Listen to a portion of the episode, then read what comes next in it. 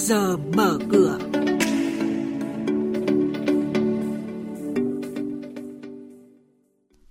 Thưa quý vị và các bạn, sử dụng nguồn lực hiệu quả hơn, Việt Nam có thể tăng trưởng 9 đến 10%. Ngân hàng nhà nước bơm mạnh tiền cho các ngân hàng. Luật chứng khoán sửa đổi nâng điều kiện chào bán chứng khoán ra công chúng từ 10 tỷ đồng lên 30 tỷ đồng. VN Index mất mốc 960 điểm. Và đó là những thông tin sẽ có trong chuyên mục này hôm nay. Sử dụng nguồn lực hiệu quả hơn, Việt Nam có thể tăng trưởng từ 9 đến 10%. Đây là nhận định của tiến sĩ Nguyễn Đình Cung, nguyên viện trưởng Viện Nghiên cứu Quản lý Kinh tế Trung ương về các nội dung liên quan trong bài viết của Thủ tướng Nguyễn Xuân Phúc tiếp tục đổi mới mạnh mẽ nhằm khai thông, giải phóng tối đa, huy động và sử dụng có hiệu quả mọi nguồn lực, tạo động lực mới đưa đất nước phát triển nhanh, bền vững. Theo đó, huy động, phân bổ và sử dụng hiệu quả các nguồn lực là vấn đề cốt lõi trong cải cách kinh tế Việt Nam. Mô hình tăng trưởng đóng vai trò quyết định đến phương thức và biện pháp lựa chọn thứ tự ưu tiên trong khai thác, huy động và sử dụng từng loại nguồn lực. Ngân hàng Nhà nước tuần qua đã bơm dòng hơn 62.000 tỷ đồng trên thị trường mở. Động thái mạnh tay của Ngân hàng Nhà nước đã giải tỏa bớt căng thẳng thanh khoản của các ngân hàng. Lãi suất trên liên ngân hàng được giữ ở mức 3,93% một năm. Thông thường thì lãi suất qua đêm trên liên ngân hàng sẽ dao động trong vùng từ lãi suất tín phiếu đến lãi suất trên thị trường mở, hiện tại là 2,25% đến 4% một năm. Trong tháng cao điểm cuối năm, nhiều khả năng lãi suất liên ngân hàng sẽ dao động ở ngưỡng cao, tức là quanh 4% một năm. Luật chứng khoán sửa đổi nâng điều kiện về vốn điều lệ đối với tổ chức chào bán chứng khoán ra công chúng từ 10 tỷ đồng lên 30 tỷ đồng. Quy định mới này nhằm nâng cao chất lượng, sự ổn định của công ty đại chúng và phù hợp với thông lệ quốc tế cũng như quy mô của thị trường chứng khoán.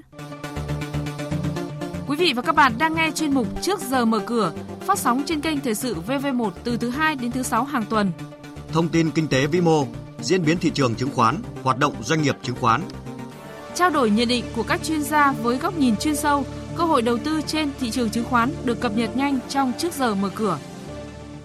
Thưa quý vị và các bạn, phiên giao dịch hôm qua, đà giảm không chỉ tập trung ở nhóm cổ phiếu blue chip mà hầu hết các nhóm ngành chứng khoán, dầu khí, bất động sản, xây dựng đều giảm điểm.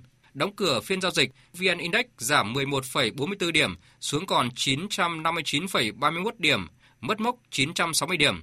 HNX Index giảm 1,56% xuống 100,9 điểm và sàn giao dịch Upcom Index giảm 0,31% xuống 55,49 điểm.